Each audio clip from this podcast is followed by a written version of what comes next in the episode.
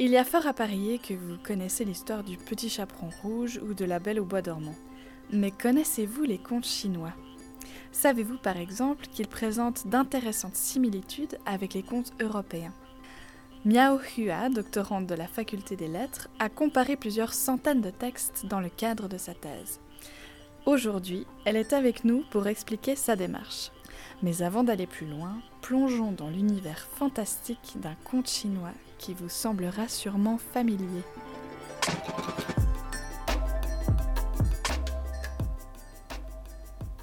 C'est l'histoire d'une jeune fille du nom de Ye Shan. Tourmentée par sa belle-mère après la mort de son père, la jeune fille trouve un jour un poisson extraordinaire. Mais sa marâtre le tue. Une apparition surnaturelle recommande alors à Ye Shan de cacher le squelette du poisson pour que ses vœux soient exaucés. La jeune fille suit ce conseil et la magie du poisson lui permet de se parer des plus beaux vêtements et de se rendre à une grande fête. Mais voyant que sa belle-mère est aussi à la fête, elle s'enfuit en laissant derrière elle un de ses souliers d'or. Le roi fait alors rechercher la femme dont les pieds seront assez petits pour chausser le soulier et retrouve Shan qu'il prend pour épouse. Grâce au squelette du poisson, il devient riche mais un jour, la magie du poisson s'arrête et sa richesse finit par disparaître. Miao Hua, vous étudiez les contes chinois et français dans le cadre de votre thèse euh, en littérature comparée à l'Université de Lausanne, sous la direction du professeur Alain Corbellari. On retrouve dans l'histoire de Ye Shan de nombreux éléments semblables à l'histoire de Cendrillon. Alors il y a la jeune fille maltraitée par sa marâtre, l'utilisation de la magie pour réaliser ses vœux, il y a le bal, le soulier oublié, le côté éphémère de la magie. Comment se fait-il qu'un conte traditionnel chinois puisse ressembler à ce point à l'histoire euh, de Cendrillon que nous connaissons? Premièrement, il faut noter que cette histoire chinoise, elle est datée du 9e siècle. Donc c'est beaucoup plus tôt que le conte de Perrault. Et puis j'ai réfléchi beaucoup pourquoi ce conte chinois euh, il peut exister plutôt que ce conte français et puis il se ressemble tellement. Euh, peut-être, à mon avis, euh, le conte chinois est inspiré euh, d'un conte A et puis le conte français de Béraud est inspiré d'un conte B. Et puis ce conte A et ce conte B, peut-être, ils sont d'origine de la même source. Mm. Voilà pourquoi ces contes, ils voyagent dans le monde entier. Et puis on peut trouver des ressemblances et des différences. Et qu'est-ce que c'est que cette histoire de poisson euh, dans la version chinoise? Un poisson qui, lorsqu'il est enterré par Ye Shan, lui permet de réaliser ses vœux. Premièrement, je crois que géographiquement, parce que cette histoire a lieu au sud de la Chine, et puis là, il y a beaucoup de rivières et la mer. Et puis le roi, il vient aussi euh, d'un pays maritime voisin. Donc, euh, premièrement, je crois que c'est à cause de la situation géographique. Voilà pourquoi c'est le poisson. Et puis, je crois que le poisson ici, il remplace la fée marraine. Parce qu'en Chine, on n'a pas de fonction euh, ou bien de position comme la marraine. Parce que les religions sont différentes. Mais on a besoin d'un instrument magique. Donc voilà pourquoi il y a le poisson. Miao Hua, on se réjouit de découvrir avec vous la tradition des contes chinois que l'on connaît peu en Occident. Et pour cela, parlons de votre thèse. Vous effectuez une comparaison entre des contes chinois et français, mais vous mettez aussi en perspective ces contes avec des histoires plus anciennes issues de leur langue et culture respectives. Mhm. En général, c'est une comparaison entre les contes français et les contes chinois, mais plus précisément, il s'agit en fait de cinq corpus euh, du côté français, ce sont les de Marie de France, les contes de Perrault, et puis du côté chinois, ce sont les Zhiguai Xiaoshuo de Duan Chengshi, de Pu Songlin, et puis les Tonghua de Ye Xian. Les laits de Marie de France ont été écrits euh, au Moyen Âge, alors que les contes de Perrault ont été rédigés euh, presque 500 ans plus tard. Quel est l'intérêt de les comparer? J'aimerais ainsi trouver une liaison entre les lettres Marie de France et les contes de Perrault. Par exemple, hmm, dans Baudane, euh, il s'agit d'un amour inceste du père envers la fille. Et puis dans les deux amants de Marie de France, il s'agit aussi de cet amour inceste du père envers la fille. Mhm. Donc j'ai trouvé des ressemblances entre les Lettres Marie de France et puis les contes de Perrault. Et puis, il en est de même pour euh, mon corpus chinois. Je peux trouver des ressemblances entre ces deux genres littéraires différents, et Tonghua. Vous avez dit Tonghua? Le terme chinois Tonghua est né au début du XXe siècle. Euh, en fait, il est composé de deux mots chinois. Euh, l'un, c'est Tong. Tong signifie l'enfant, et puis Hua signifie la parole ou le discours pour enfants. Donc on peut traduire euh, comme les contes pour enfants. Au début du XXe siècle, euh, il y avait un grand mouvement de la nouvelle culture en Chine. À cette époque-là, on a introduit beaucoup de contes occidentaux traduits en chinois, parmi lesquels il y avait les contes de Perrault et puis aussi des frères Grimm. Donc quand j'étais petite, je lisais beaucoup aussi euh, ces contes-là. Donc en fait, en résumé, euh, en Chine actuellement, il y a une tradition euh, du conte qui est héritée du 9e siècle et, au-delà, mhm. et à la fois des contes occidentaux importés. Oui, c'est ça. C'était quoi votre conte préféré quand vous étiez enfant? Hmm, Je préfère euh, Dao Cao Ren. C'est un conte de Ye Shentao. Vous pouvez nous dire en deux mots de quoi ça parle? En fait, c'est un peu réaliste et puis c'est un peu cruel. Il nous raconte un épouvantail dans les champs parce que c'est un épouvantail, donc il ne peut pas bouger. Il reste immobile toujours dans les champs, donc il nous raconte tout ce qu'il voit dans les champs ou bien près des champs. Et puis c'est bien triste, il y a une femme, il se suicide dans la rivière près des champs parce que son mari veut la vendre pour avoir de l'argent. Et puis, quand j'ai lu ce conte, je crois que j'avais 13 ans. Et puis, j'étais tellement triste. J'ai pleuré beaucoup. L'auteur du conte que vous venez de citer, euh, l'auteur qui s'appelle euh, Ye Sheng Tao, c'est justement l'un des trois auteurs que vous étudiez. Qui était cette personne? Ye Sheng Tao, au début du XXe siècle, il était enseignant à l'école et puis, il a pensé beaucoup à écrire euh, des choses pour les enfants, pour les jeunes, par le biais de ses contes. Il aimerait aider les jeunes de bien voir quelle est la réalité maintenant en Chine. Parce qu'à ce moment-là, la Chine a besoin d'être reconstruite, euh, d'être rénovée. Comment est-ce qu'à travers un conte, on peut montrer ce qu'est la réalité en Chine? Euh, C'est comme euh, ce que je vous ai dit, euh, l'exemple de l'épouvantail Dao Caoren. il a écrit qu'une femme se jette dans l'eau pour se suicider parce que son mari veut la vendre. Ça, c'est la réalité sociale. Parce qu'à à cette époque-là, il existe beaucoup de femmes pauvres et puis leurs maris veulent les vendre pour euh, gagner de l'argent. Lorsque vous avez expliqué votre euh, démarche, vous avez aussi utilisé le terme Guai Sai Shou, euh, désolé pour la prononciation, qui peut se traduire par les histoires du miraculeux, histoire de l'étrange ou encore registre des anomalies. Il s'agit, si j'ai bien compris, d'un genre littéraire chinois très ancien qui traite du surnaturel, euh, un genre bien antérieur aux contes populaires du type Tonghua. Et c'est justement dans ce genre littéraire qu'a été écrite au IXe siècle euh, l'histoire de Ye Shan dont nous avons parlé. Ah oui, en fait, à ce moment-là, ce genre littéraire est sous-estimé parce que vous connaissez le confucianisme. Euh, Peut-être expliquer en deux mots ce que c'est? Je crois que je ne peux pas en deux mots expliquer comme ça parce que c'est vraiment compliqué. Mais tout simplement, les confucianistes, ils préconisent toujours euh, les choses réelles. C'est-à-dire qu'on on ne peut pas, dans, dans l'écriture chinoise, on ne peut pas écrire euh, des personnages surnaturels parce que c'est contre euh, leur règlement de l'écriture. Miao grâce à vous, on en sait un peu plus sur l'histoire des contes en Chine. Finalement, qu'est-ce qui selon vous diffère entre un conte chinois et un conte issu de la culture occidentale? Est-ce qu'on raconte les histoires de la même façon? En fait, je, trouve que la tradition est différente. Du côté occidental, c'est plutôt la tradition platonicienne en présentant l'art comme une imitation, c'est-à-dire que euh, l'art nous éloigne du vrai. Par exemple, les contes de Perrault commencent toujours avec une formule il était une fois.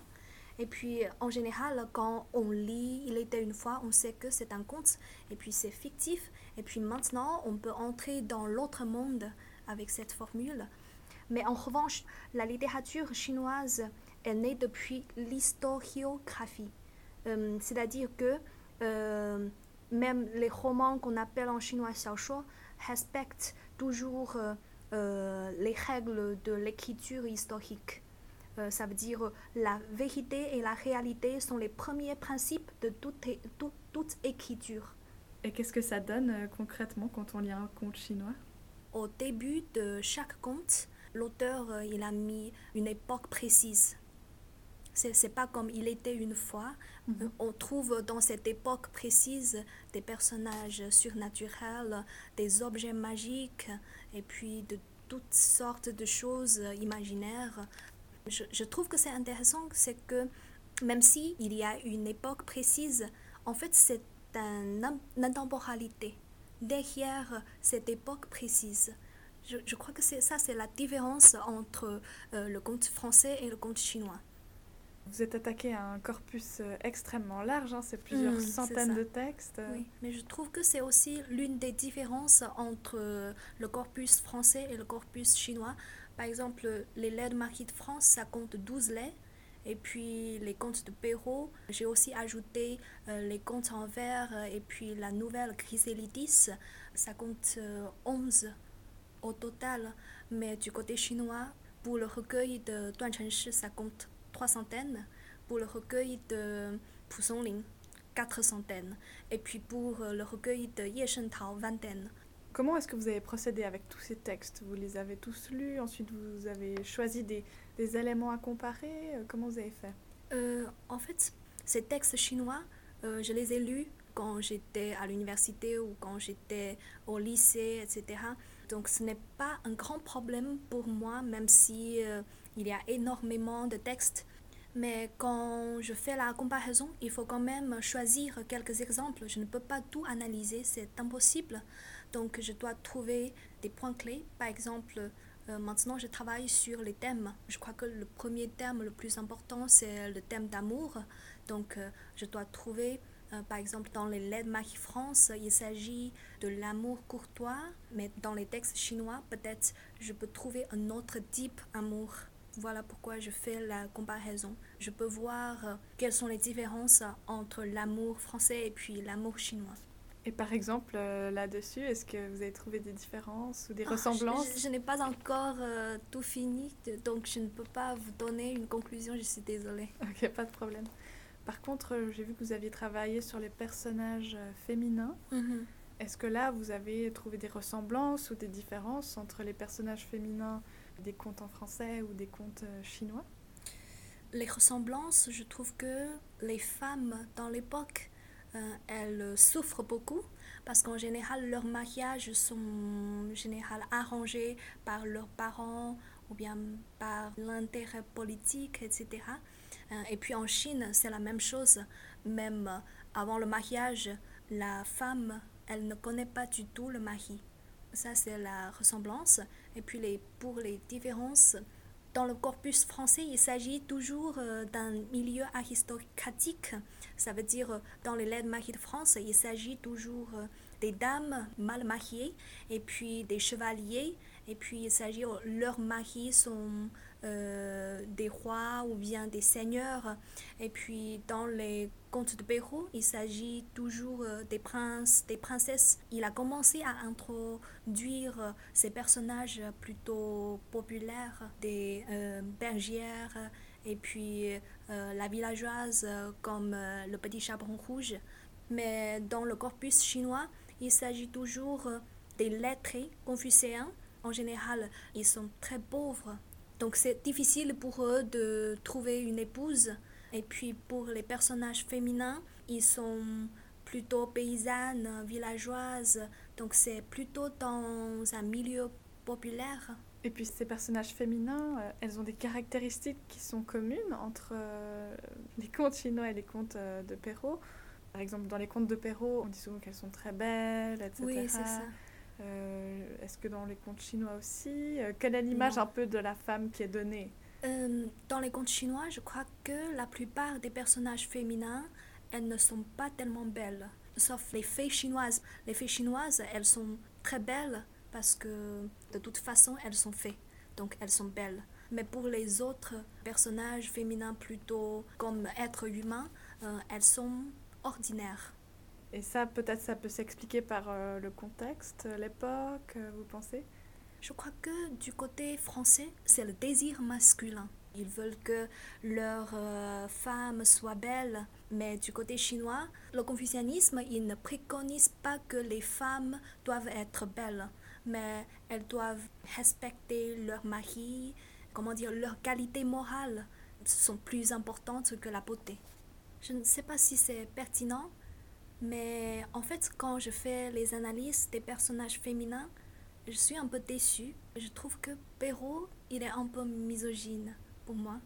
Parce que c'est toujours la beauté de la femme qui leur donne l'amour du prince. Ah, En fait, je m'en doute si c'est vraiment l'amour.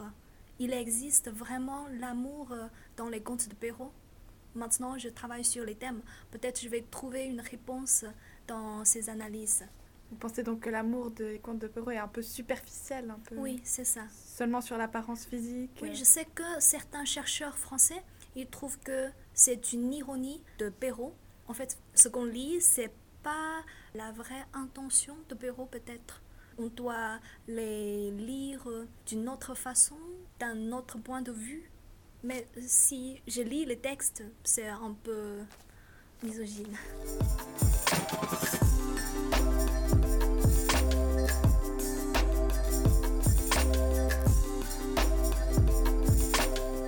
Vous, qui êtes de langue maternelle chinoise, qui avez sûrement lu des contes chinois avant les contes français, est-ce qu'il y a des choses qui vous ont surpris quand vous avez lu ces contes, qui vous ont un peu dépaysé euh, Peut-être est-ce que je peux vous poser une question? Oui. Est-ce que euh, vous connaissez la fin de, du Petit Chaperon Rouge? Euh, Elles se font les deux manger par le loup, je crois. hein. Oui.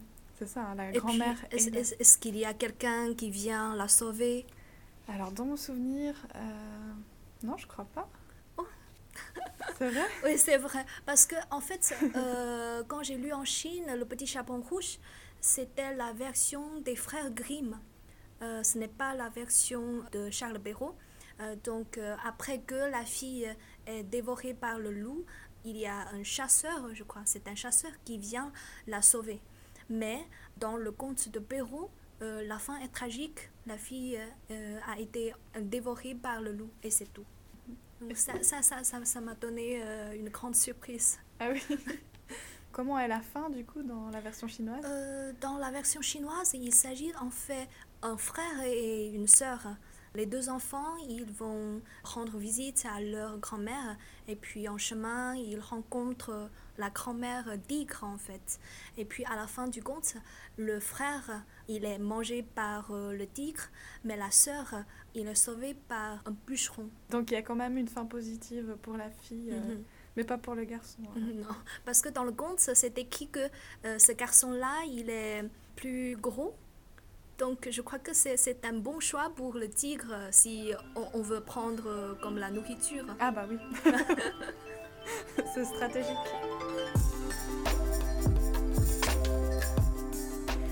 Merci Miao Hua d'avoir accepté de présenter votre thèse en littérature comparée dédiée aux contes français et chinois. Je rappelle que vous êtes doctorante à la faculté des lettres de l'UNIL. Merci aux auditeurs de nous avoir écoutés. On vous retrouve bientôt pour une prochaine émission. Depuis cet entretien, Miao Hua a évolué dans sa réflexion. Selon elle, Charles Perrault ne ferait pas preuve lui-même de misogynie telle qu'on l'entend aujourd'hui. En fait, il dévoilerait plutôt celle de son époque.